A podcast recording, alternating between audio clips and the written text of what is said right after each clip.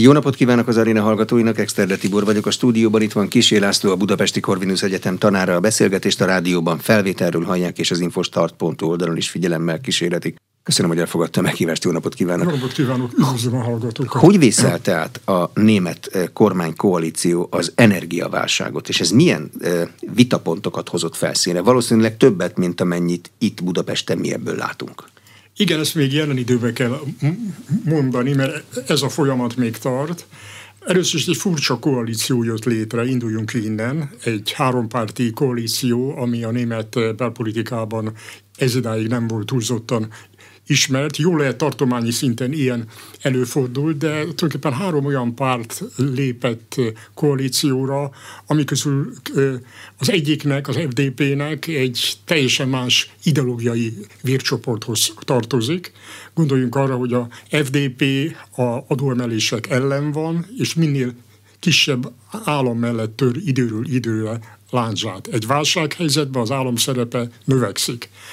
Tehát itt egy nagy kísérlet is ez, nem beszélve arról, hogyha a szövetségi köztársaság történetékre eh, visszanézünk, és ez eh, tulajdonképpen csak egy emlékeztető arra, hogy amikor nagy koalícióváltás volt 1969-ben és 1982-ben, az a párt, aki ezt elindította, az FDP volt, tehát tulajdonképpen többségképző, többségalkotó párt volt, tehát ilyen történelmi eh, szerepet betöltött. Na most ez a koalíció, tehát már kiindulásánál is egy kísérlet, egy törékeny dolog, e, és e, azok a törésvonalak, amelyek a válság alatt megjelennek, és hozzá kell tenni azt, hogy itt egy multiválság van, sok válság van egyidejűleg. Covid, háború, energia, háború, minden. Covid, de, és ezek a negatív válságok egymást erősítik, tehát ilyen negatív egymást erősítő szinergia alakul ki, nyilvánvalóan jobban próbára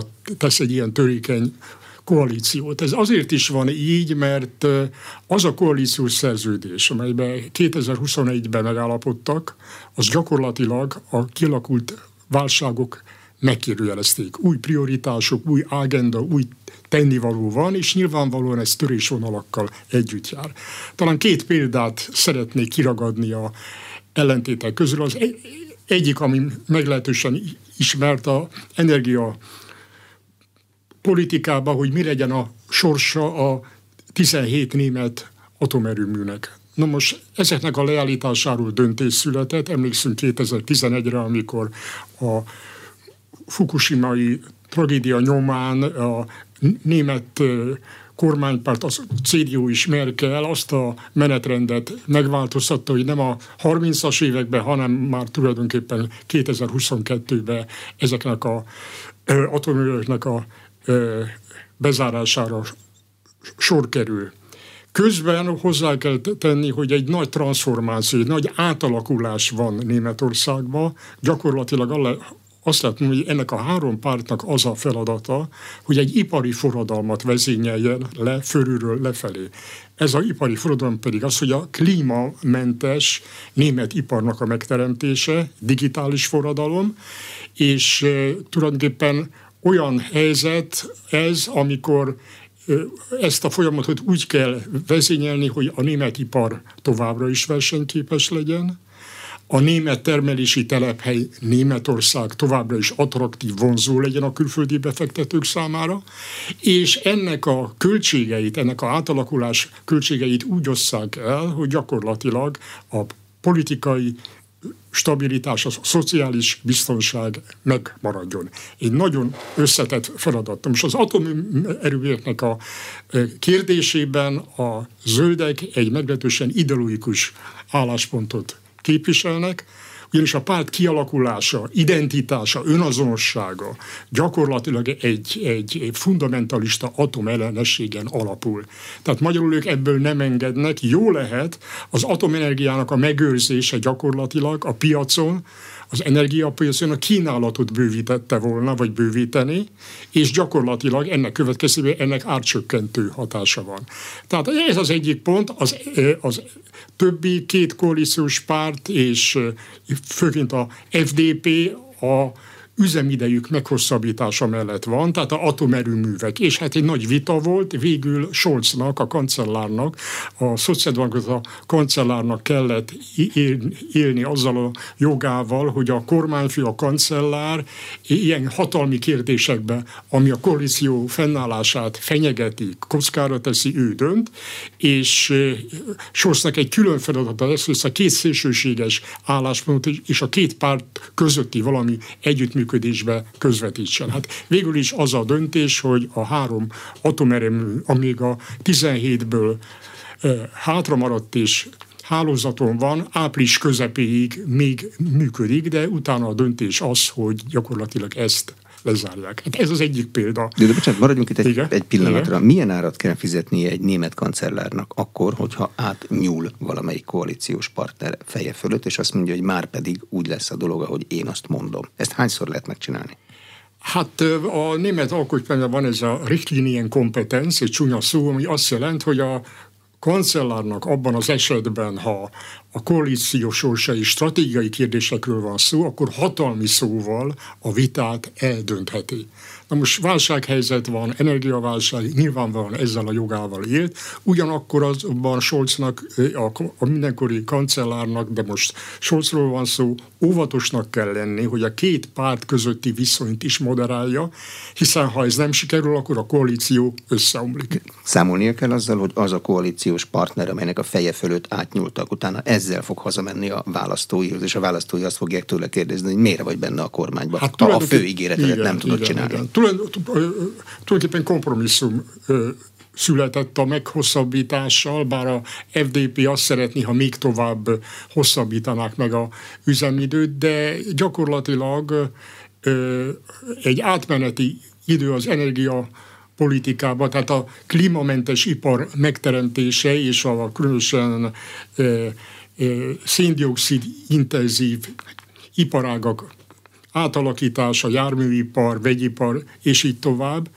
ezeknek a ö, ö, ö, üzemképességének a fennmaradása érdekében például a színbányákat, szén erőműveket reaktiválják, ami viszont ellentmond a zöldeknek a politikájának is, de itt hajlandók engedni. Az atomellenesség az, ami a zöldeknek, a önazonosságának, a pártnak egy, egy döntőpontja, amiből nem enged. E, hogy lehet megcsinálni Németországban, amelyik ipari nagyhatalom, ipari forradalmat felülről lefelé egy változó kormány fogja megmondani az évtizedek óta működő gyártóknak, mondjuk egy Mercedesnek, meg egy Audinak, meg egy Volkswagennek, hogy mit csináljon?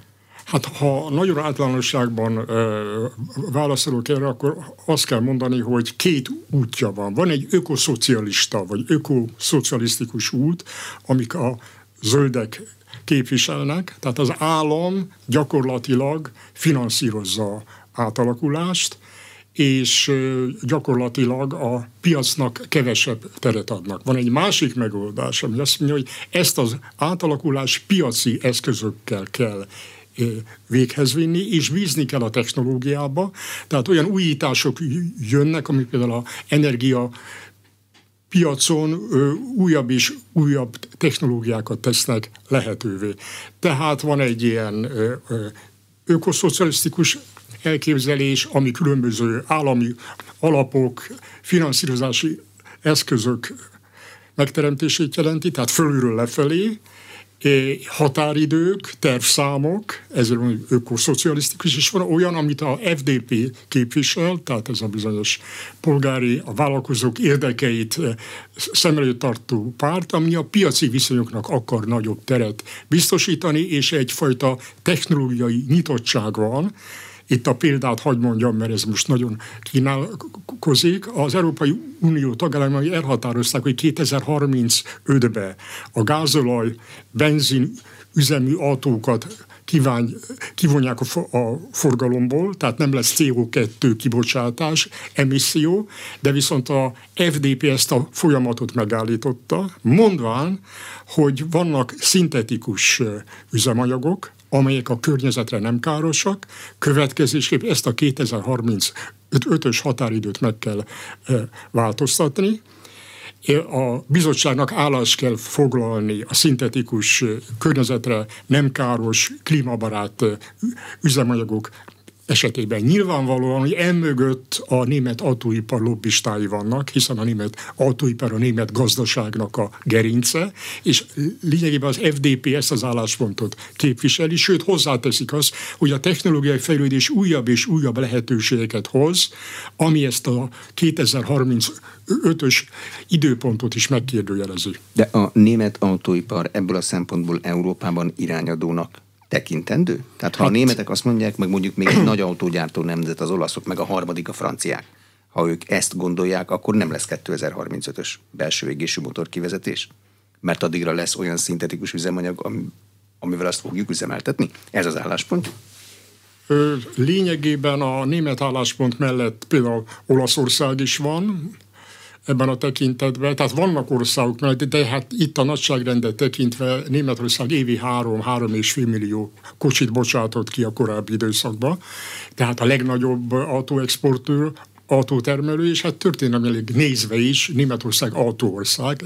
Egyáltalán az autó kitalálása, ez a technológia német országhoz fűződik. Mi a németek álláspontja, még mindig az üzemanyagnál maradva, az északi áramlat felrobbantásáról? Mit gondolnak? Beszélnek-e erről? Gyanítanak-e hát, mögötte valamit? Ez egy német-orosz üzlet volt, ennyit tudunk róla. Hivatalosan van egy, egy nyomozás is az ügyben.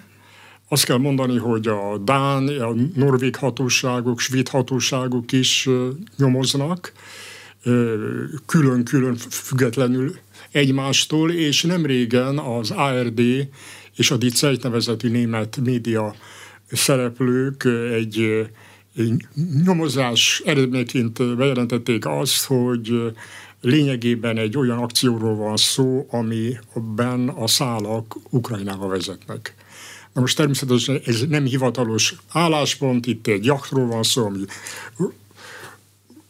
rostokból indult, a szereplői különböző országban vannak bejegyezve, tehát azt kell mondani, hogy, hogy van egy ilyen lépés, ez politikai szempontból is egy kényes kérdés, mert hát végül is egy magát szuverénnak mondó ország, vagy egy kormány, ami magát szuverénnak mondja ebben a kérdésben, amikor hát saját, bár ez egy privát beruházás volt, de mégiscsak német területen, illetve német érdekeket sértően történt ez az akció. De ez a német kormány álláspontja? Tehát ezt kimondták valamilyen módon, hát hogyha kiderül, német, hogy ki csinálja? A német kormány rendkívül kényes és rendkívül kellemetlen helyzet. Ez főként a alternatíva Németországnak számára egy jó téma, mondván, hogy Németország hát nem tekinthető szuverénnak már emiatt sem, mert gyakorlatilag minden konzekvencia nélkül ilyet német érdekeltségű beruházásukkal meg lehet tenni. Tehát ez egy kényes belpolitikai kérdés. Gondoljunk Ukrajnára,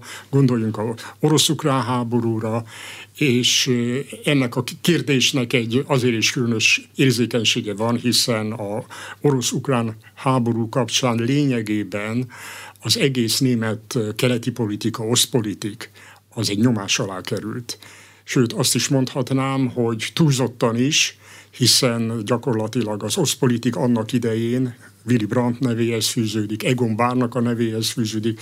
Lényegében a német egységet tette lehetővé, és az európai békét és stabilitást, illetve az európai eh, biztonsági és együttműködési folyamathoz járult hozzá.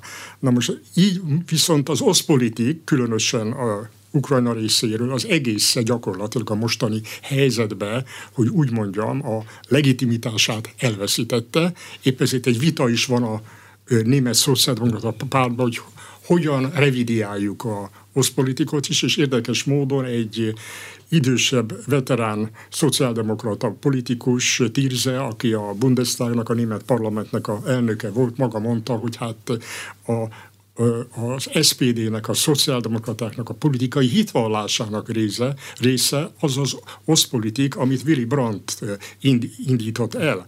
És De ennek mi volt a lényege? Bocsánat, nem mindenki ismeri annyira a német történelmet. Mi az osztpolitiknak a kiindulási alapja? Egy Oroszországgal való viszony?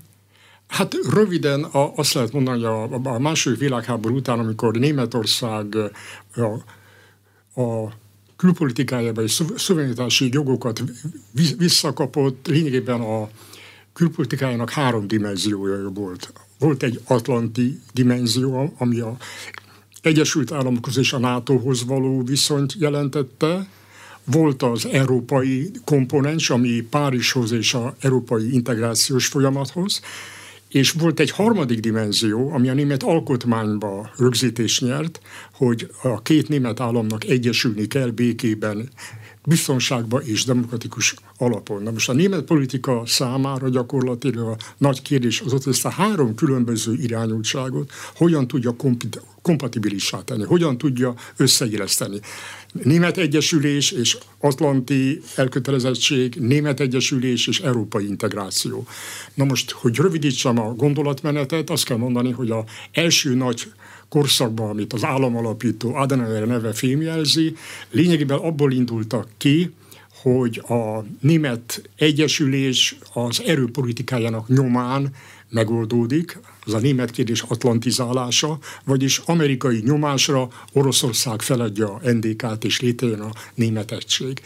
Ezt egy ideig ügyesen csinálta Adenauer, mert sikerült a nemzetközi rendszert abban az időben germanizálni, idézőjel bezárva, ennek vannak előzményei a Bismarcki meg Stresemani német külpolitikába, ami azt jelentette, hogy csak akkor lehet Európába béke, együttműködés, ha a német kérdésben is lesz előrehaladás. Tehát a német kérdés és a nemzetközi politikás jungtimba vont egymásra.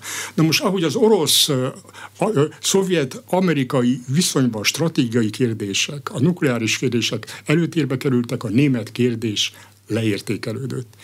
És akkor az Adner számára az a kérdés, hogy az egyesüléssel hogyan tudunk előbbre jutni, akkor ez az atlantizálás nem megy. És akkor jött az, hogy a német kérdés európaizálni kell, az európaizálásra pedig Dögolnak az Európa politikája adta, adta a receptet, lényegében az európai népeknek közvetlenül bilaterális kapcsolatokat kell folytatni, el kell ismerni a státuszot és egy európai Európát létrehozni Amerika nélkül. Na most erre csatlakozott rá a német oszpolitik, tehát ha lényegében az erőpolitikával nem tudunk egyesülni, akkor az a lépés, így, így a Branti elképzelés, hogy a status quo hosszú távú megváltozásának az a előfeltétele, hogy a status quo-t elismerjük, és létrejön egy status quo plusz, ami azt jelenti, hogy az együttműködés státuszkója. A tömbök megmaradnak, elismerik, de egy tömböket átfogó együttműködés létrejött, ami Európa két részének, és annak részeként a két német állam közeledését is lehetővé teszi. Na az Oszpolitának az első szakaszát még a Ádanai utáni konzervatív kormány kezdte, illetve egy nagy koalíció, aminek Brandtak volt a külügyminiszter, és 1960 2009-től volt a szociálliberális koalíció, az FDP és a szociáldemokrata pártnak a részvételével, akik gyakorlatilag e, ezek a politikusok e, elismerték a státuszkót, annak érdekében, hogy egy dinamikus státuszkó alakuljon ki, az együttműködés státuszkója, tehát nem egy passzív egymás mellett élés, hanem az egymással való együttműködés összeurópai alapon. Nos, ez volt a oszpolitika, ami a német egységhez vezetett el, és, és ennek a oszpolitiknak a szülőatja gyakorlatilag, hát Brandt volt, sőt Egon Bár, akit ma már egy baloldali nacionalistának tekintenek, különösen Ukrajnában, vagy sőt Amerikában, Amerikában is, hiszen ő a Oroszországhoz való kapcsolatot, a Szovjetunióhoz való kapcsolatot nélkülözhetetlen elemének tartotta a német politikának, de nem ő volt az első. Bismarck volt, aki ezt, erről már a 19. század végén hát nyilatkozott, és fontos komponensének tekintette az európai egyensúlypolitikának Oroszország. Hát valószínűleg látta a térképet, hogy igen. mi mekkora rajta, igen, és minek igen, mekkora igen, ereje lehet igen, ezen. Igen. A mostani német kormánypártok és ellenzéki pártok mit gondolnak az ukrajnai orosz agresszióról? Most, hogy elmagyarázta, hogy az orosz politik milyen mélyen benne van a német politikában ma is. Hát az első lényeges dolog, hogy itt jogos önvédelemről van szó, lényegében a nemzetközi jognak a flagráns megsértéséről van szó, ez nem vita, és azt kell mondani, hogy a reakció az, ez, ez a politikai nyilatkozatok szintjén viszonylag hamar történt meg, de gyakorlatilag az, hogy Németország egy tevőleves, aktív diplomáciát folytat, ehhez idő kellett, de a lényeg az, hogy ami jelenleg Németországgal történik, az, hogy Németország lényegében egy méreható változásokon megy keresztül, ha a távirati stílusba felsorolom, hát a német politikát a második világháború után az jellemezte, hogy Németország egy kereskedelmi állam volt. Mindenhova ex- exportálni. Kereskedő szemmel nézték a világot. Németország egy kereskedelmi állam volt ilyen értelemben. A katonai tényezőket az kiszervezte a NATO-nak. Alacsony katonai költségvetés és nem nemzeti keretekbe volt. Gyakorlatilag ez tartozott egy nagyon kemény stabilitási politika, még a márkával, egy infláció ellenesség, és tulajdonképpen úgynevezett neomerkantilista kereskedelempolitika, ami azt jelenti, hogy kereskedelmi töbletet kell nekünk létrehozni a világban lényegében mindenfelé szállítani, exportálni. Kínától az Egyesült lesz, Államok És mindenhol. tulajdonképpen mi egy export nemzet vagyunk, identitás az egy kényes dolog, a ö, ö, közelmúlt a identitást elfogadhatatlaná tette, tehát nemzeti komponensek nélkül mi posztnacionálisak vagyunk, Na most ehhez képest, ezt folytathatnám még ezt a dolgot, lényeges a változás. Elsősorban, ha identitásnál kezdem, azt kell mondani, Németország nem, hogy nem posztnacionális ma már, hanem egy nemzet nélküli állam. Gyakorlatilag a német identitásnak az a probléma, hogy nincs egy olyan történelmi pont, mint az angoloknak a dicsőséges forradalom, a franciáknak a 1789-es forradalom. Tehát a történelemből nem szerezhetnek identitást, az identitás számukra az önmegerősítő gazdasági teljesítőképesség, eh, lényegében a jóléti állam, a szociális jogalkotás, a szociális piacgazdaság, a jóléti állam.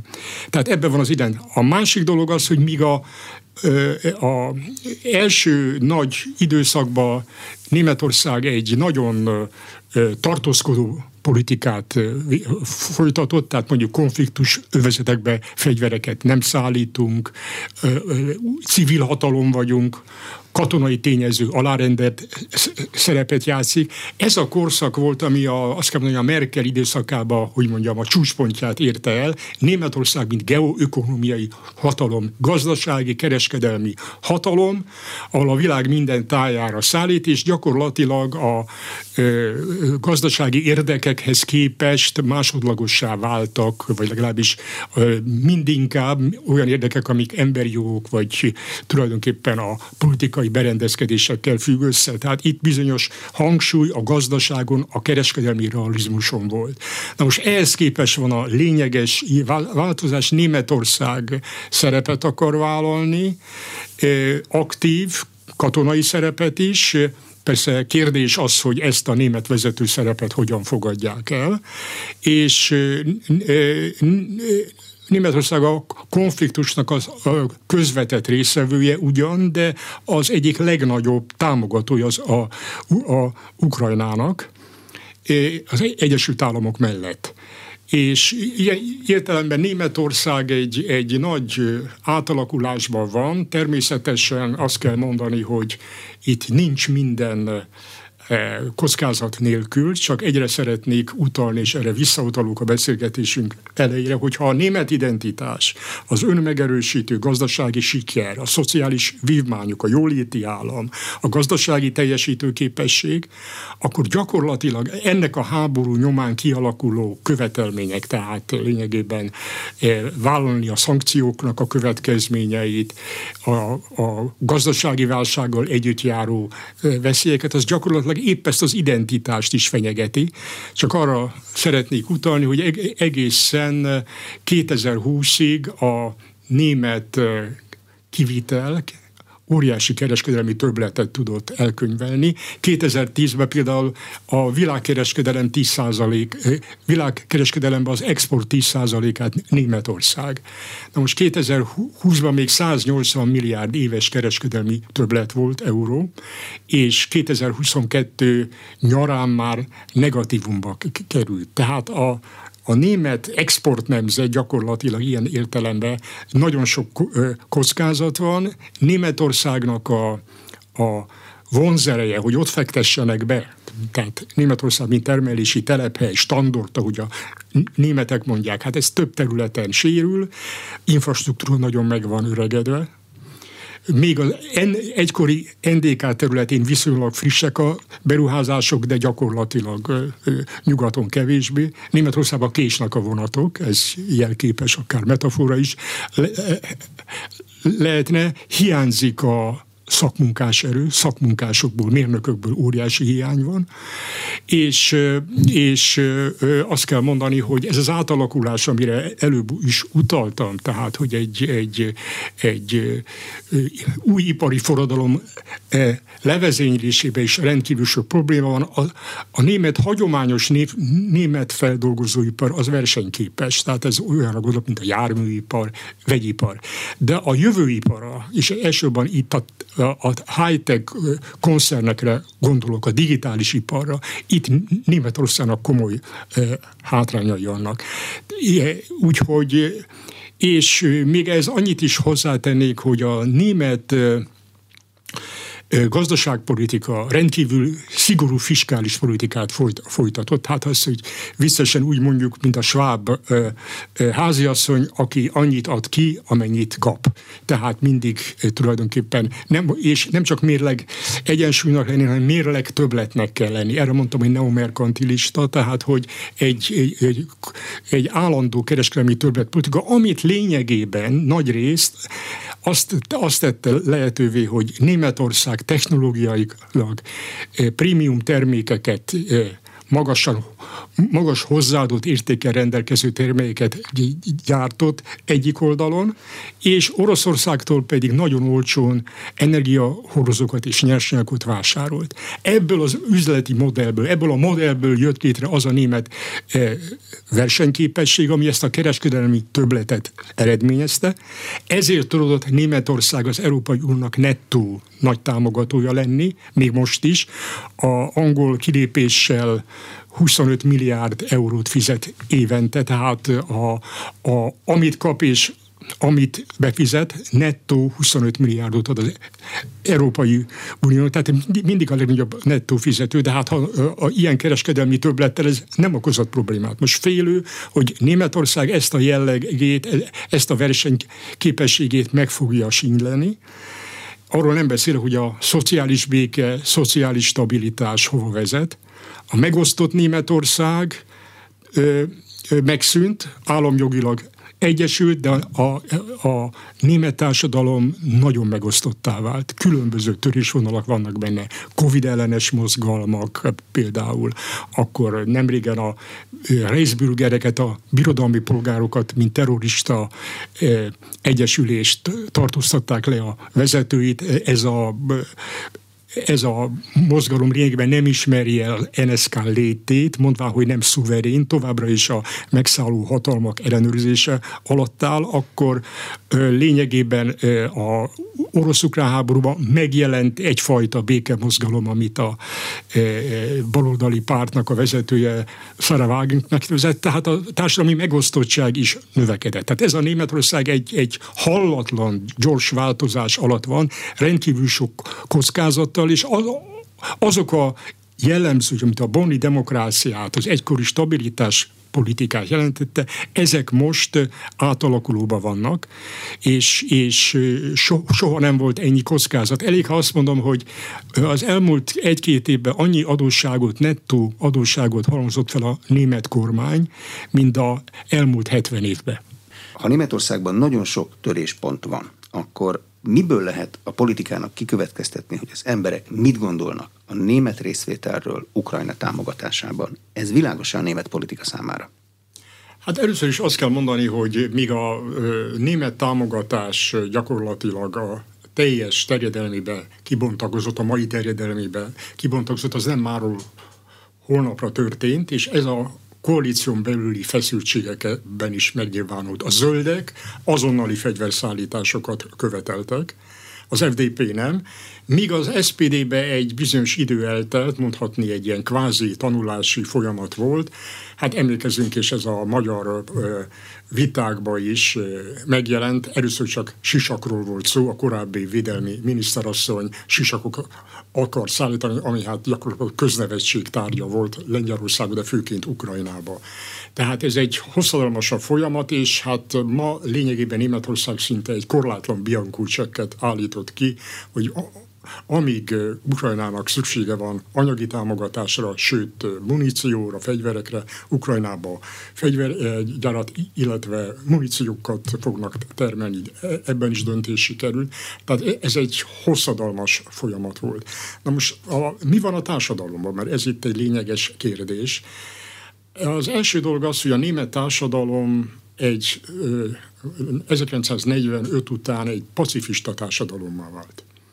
Tehát gyak, soha többi háború. Ennek a fő zászlóvivője épp a szociáldemokrata párt, párt volt.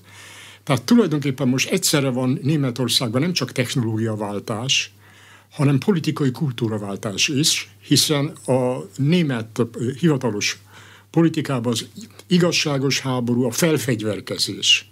Ez a napi viták és a napi diskurzusok szintjén is megjelent. Na most ez szokatlan, csak példaképpen mondom, hogy 2003-ban, amikor a iraki háborúban nem vettek részt a németek közvetlenül, a franciák se, akkor lényegében Schröder, a szociáldemokrata akkori kancellár azzal nyert, hogy nem vettek részt a háborúban. Tehát a pacifizmusnak mi gyökerei vannak, és főként az NDK lakosság, tehát a volt NDK lakosságában, társadalomban ezek a pacifista hagyományok ilyen mi, igen mély gyökerűek.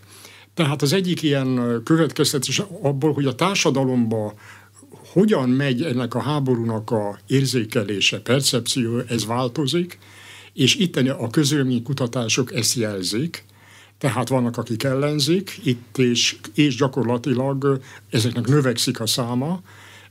A elmúlt hetekben egy nagy tüntetésre került sor Berlinbe, aminek a vezetője már említett Sarah Wagenknecht volt, aki a linkének, a posztkommunista baloldali pártnak a tagja volt, de most lényegében erről a párt fölbomlik, ő maga kiszakad ebből, és nem is indul többi a színeibe. Egy béke manifestumot 600 ezer ember írt alá, tehát fegyverszünet, tárgyalások, sőt ebben a megközelítésben lényegében mind a nyugatot, mind pedig Ukrajnát egyaránt felelős illetve mind a nyugatot, mind pedig Oroszországot egyaránt felelőssé teszik a kialakult háborúért. Ebben a baloldali párban mélyek a gyökerei, hogyha meg, megszűnt a balsói szerződés, akkor a nato is meg kell szüntetni, tehát egy európai kollektív biztonsági rendszer, Amerika nélkül, és így tovább. Tehát van, van ennek már társadalmi rezonanciája. De melyik világmagyarázat népszerűbb Németországban az,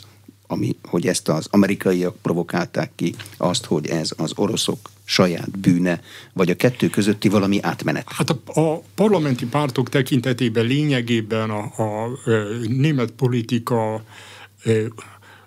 állásfoglalásáról és cselekvéséről gyakorlatilag teljes egyetértés van. Az ellenzéki párt, a CDU, és annak a vezetője a parlamenti felszólalásaiba Friedrich Merz úgy bírálja a kormányt, hogy az a probléma, hogy nem elég gyorsan szállítja a fegyvereket.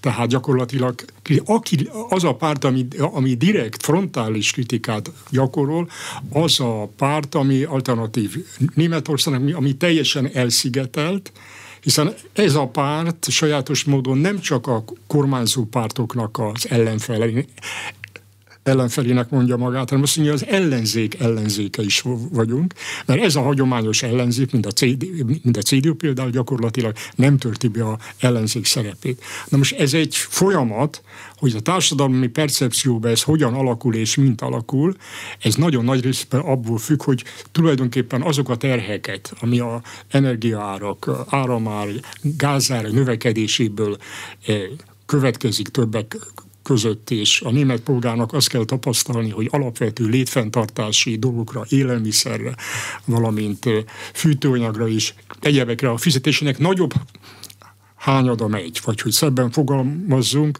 tulajdonképpen a e, német e, e, jövedelmeknek mind nagyobb része egy jóléti veszteség irányába megy.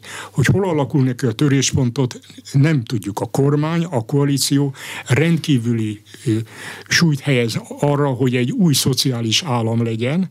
Ezt a háborúig nagyon jól menedzselték, főként a szociáldemokratáknak a kezébe került a szociális kérdés, csak utalni szeretnék arra, hogy volt egy Schröder vezette szociáldemokrata párt, aminek volt egy Agenda 2010 programja, ami a jóléti államnak a lebontását, visszaszorítását, a munkanélküliség megszigorítását jelentette volna.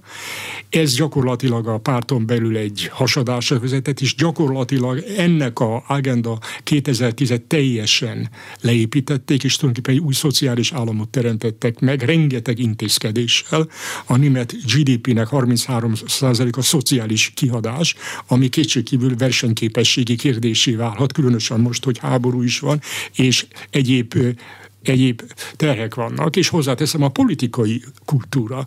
Tehát az SPD magát mindig azt mondta, hogy a békepártja vagyunk, és most gyakorlatilag ezt a lakossággal el kell fogadtatni, hogy ebben a helyzetben ez a optimális magatartás. Tehát a, a egyik következtetés az, hogy amíg az, amíg az életviszonyok lényegesen nem mennek egy töréspontig el, és a társadalmi közhangulat nem változik meg, addig gyakorlatilag e- ez a e, kormány, ez a kormány koalíció tudta menedzselni.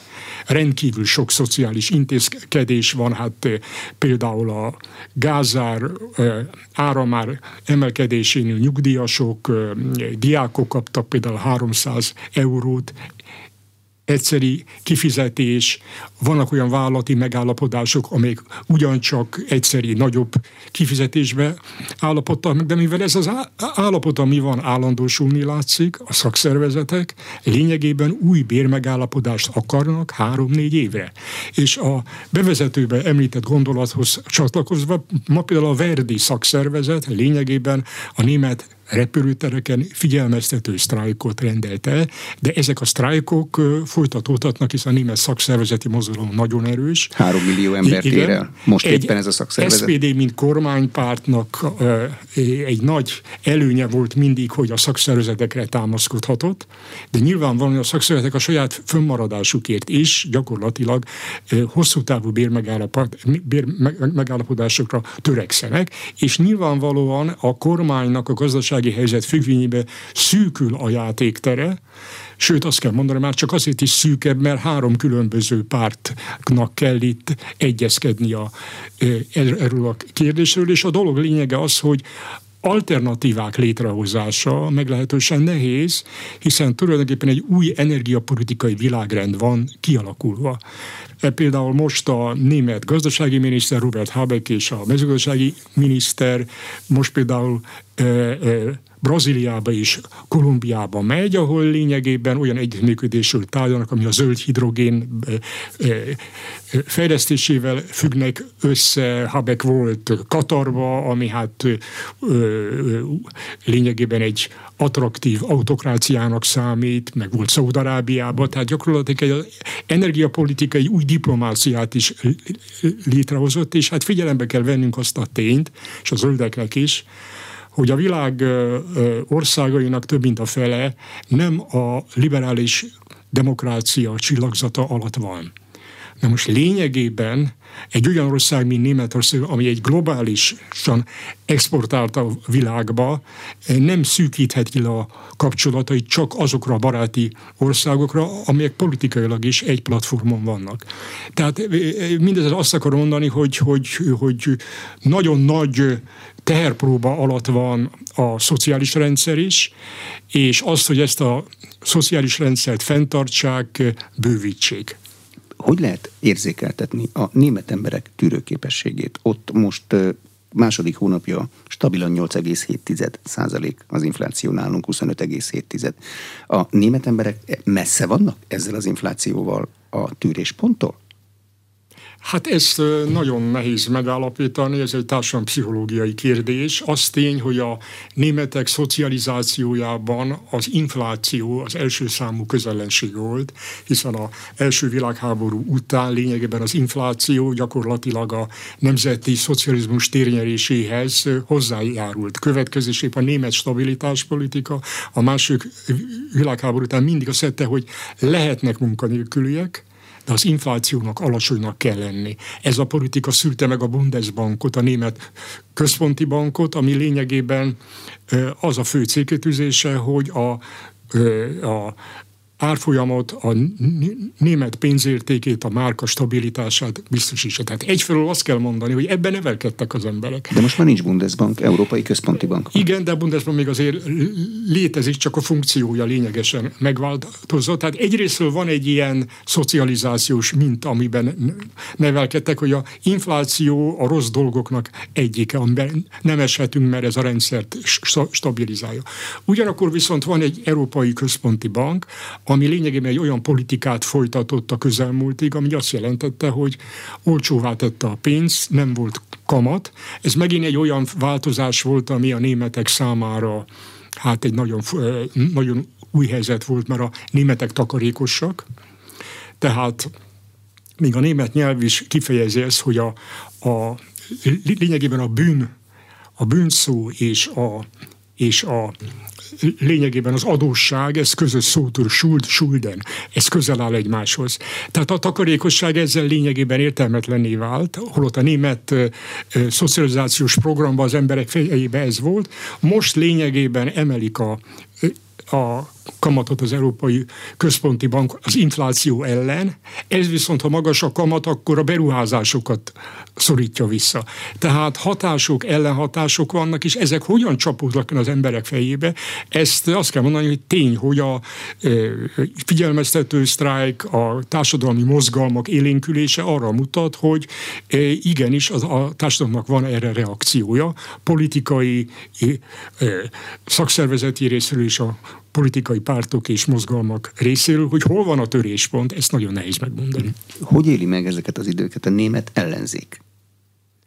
Erősödnek? Hát itt a fő ellenzék a CDU. És hát fölmerül a kérdés az, hogy megtalálta az ellenzéki szerepét. Hát a Bundestagban megtalálta. Hát nem tudom, a Friedrich Merz, a pártnak a vezetője, elnöke, vitatkozik a külügyminiszter asszonyal, a zöld Annalena Baerbockkal, aki, aki feminista külpolitikáról beszél, ami alatt azt érti, hogy hát a fejlesztéspolitikában és a külpolitikában több szerepet játszanak a nők, mint, mint célcsoport is, és e, erre több pénz kell. Erre a MERS hozzászól a Bundestagban, hogy tőlem miniszterasszony csinálhat feminista külpolitikát, de a Bundeswehrtől ne vegyék el a 100 milliárdot, amit egy különleges alapba a költségvetésen kívül hoztak létre. Na most azzal együtt, hogy az ellenzéki szerepben működik, bár hibákat is idézvelbe mondom, csinált mert például az ukrán menekültekre azt mondta, hogy szociálturizmus, hiszen ha Németországba mennek és nem csinálnak semmit, akkor az összes támogatást megkapják, ez a bürgergeldnek mondják, ami nem kell dolgozni, Lengyelországban azért a kevésé dolgozni kell, és hát időnként oda jönnek, időnként visszamennek. Na most ez rögtön gyakorlatilag a kritika fénykévébe került, és hát mondták, hogy a Merz lényegében az AFD populista nyelvezetét használja, bocsánatot kért a, a Merz a szóhasználatával szembe. Tehát az ellenzéki szerepet találja, de vannak benne. Na most a másik, a párt hová halad? A CDU. Ugyanis a Merkel idején az volt a probléma, hogy túlzottan balra tolódott középről. A szociális kérdés teljesen a szociáldemokraták sajátították ki. Na most ebben a tekintetben egy döntő időszak következik most. A párt tavaly elfogadott egy alapértékkartát, tehát mik azok az alapértékek. És itt nagyon érdekes, hogy keresztény, konzervatív és szociálisnak mondják magukat, ahol a személy számít, a personalitásnak nagy szerepe van, és, és a szubszidiaritás, tehát lényegében a föderalizmus elve mindent azon a szinten kell megoldani, ahol a legjobb, leg, hatékonyabb eszközök vannak. Amit a lényeges, hogy a C betű, a keresztény betű a CDU-ban mit jelent.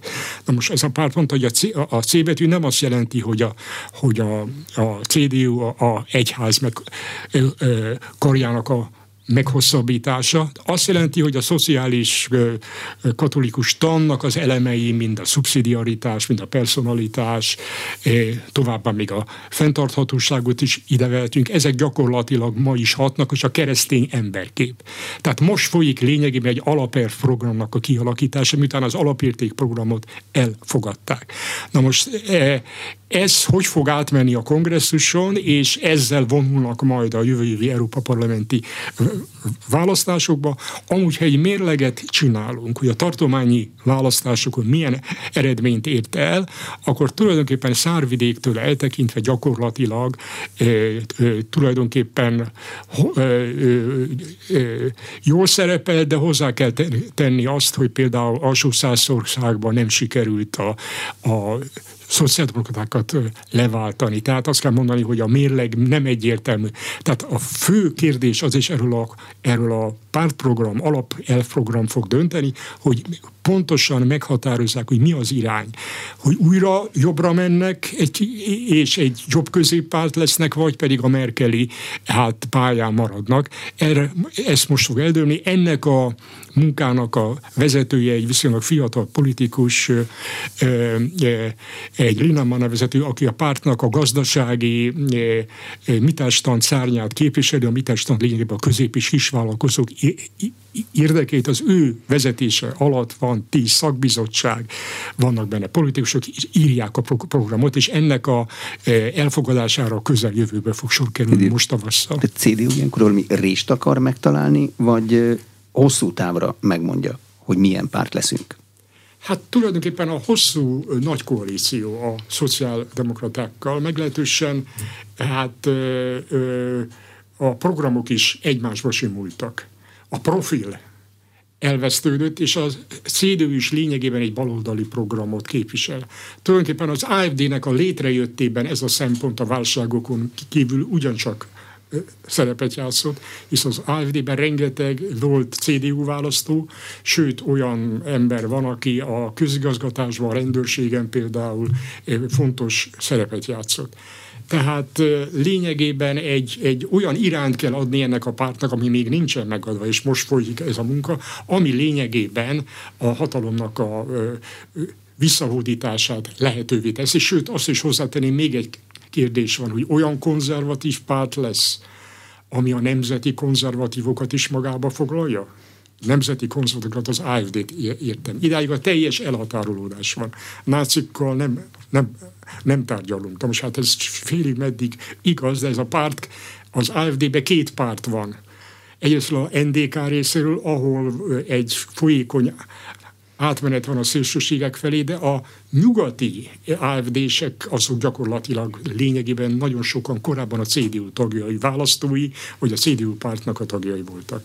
Tehát egy nagyon bonyolult feladat, itt kell egy iránytűt találni, és lényegében ez lesz a nagy tűzpróbája annak, hogy Friedrich Merz, mint pártvezető és a párt lényegében úgy indulhat a választásokba, hogy sikere vihet a párt az a Európa Parlamentbe és a a, majd a ö, új ö, parlamenti választásokon. Még talán annyit hozzáteszünk, hogy a SPD-nek gyakorlatilag a csillagzata lefelé megy, 19-20 százalékon vannak, csak emlékeztetni szeretnék arra, hogy 2021-ben a parlamenti választásokon a CDU és a az SPD között 1,6%-nyi különbség volt. Tehát minimális különbség volt. Ezek a nagy néppártok, amik 30-40 százalékon, ezek lementek 25,7 és 24,1 százalékra.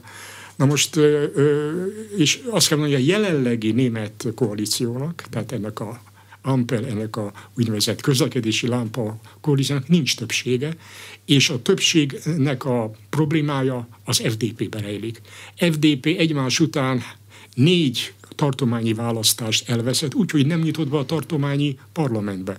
Úgyhogy a FDP-nek egyik tagja az hangsúlyozta azt, hogy a FDP klientúra nem honorálja ezt a koalíciót. És azt kell mondani, a FDP veszít a legtöbbet az identitásából, az önazonosságából, a profiljából ebben a koalícióban.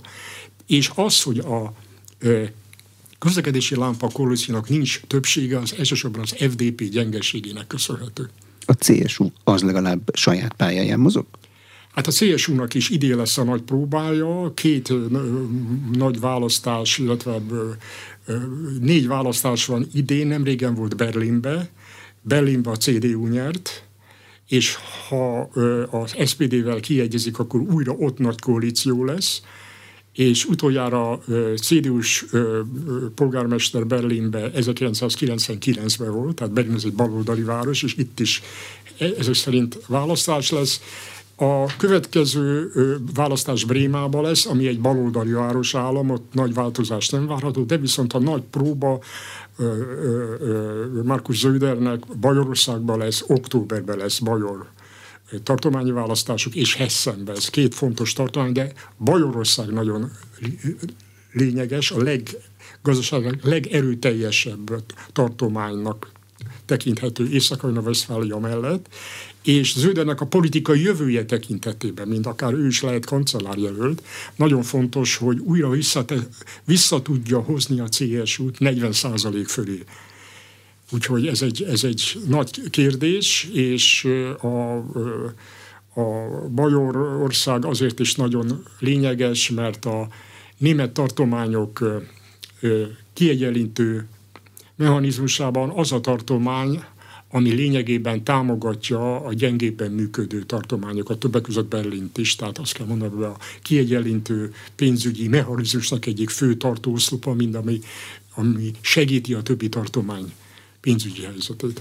Köszönöm szépen. Az elmúlt egy órában Kisi László, a Budapesti Korvinusz Egyetem tanára volt az Inforádió arénájának vendége. A műsor elkészítésében Módos Márton főszerkesztő vett részt.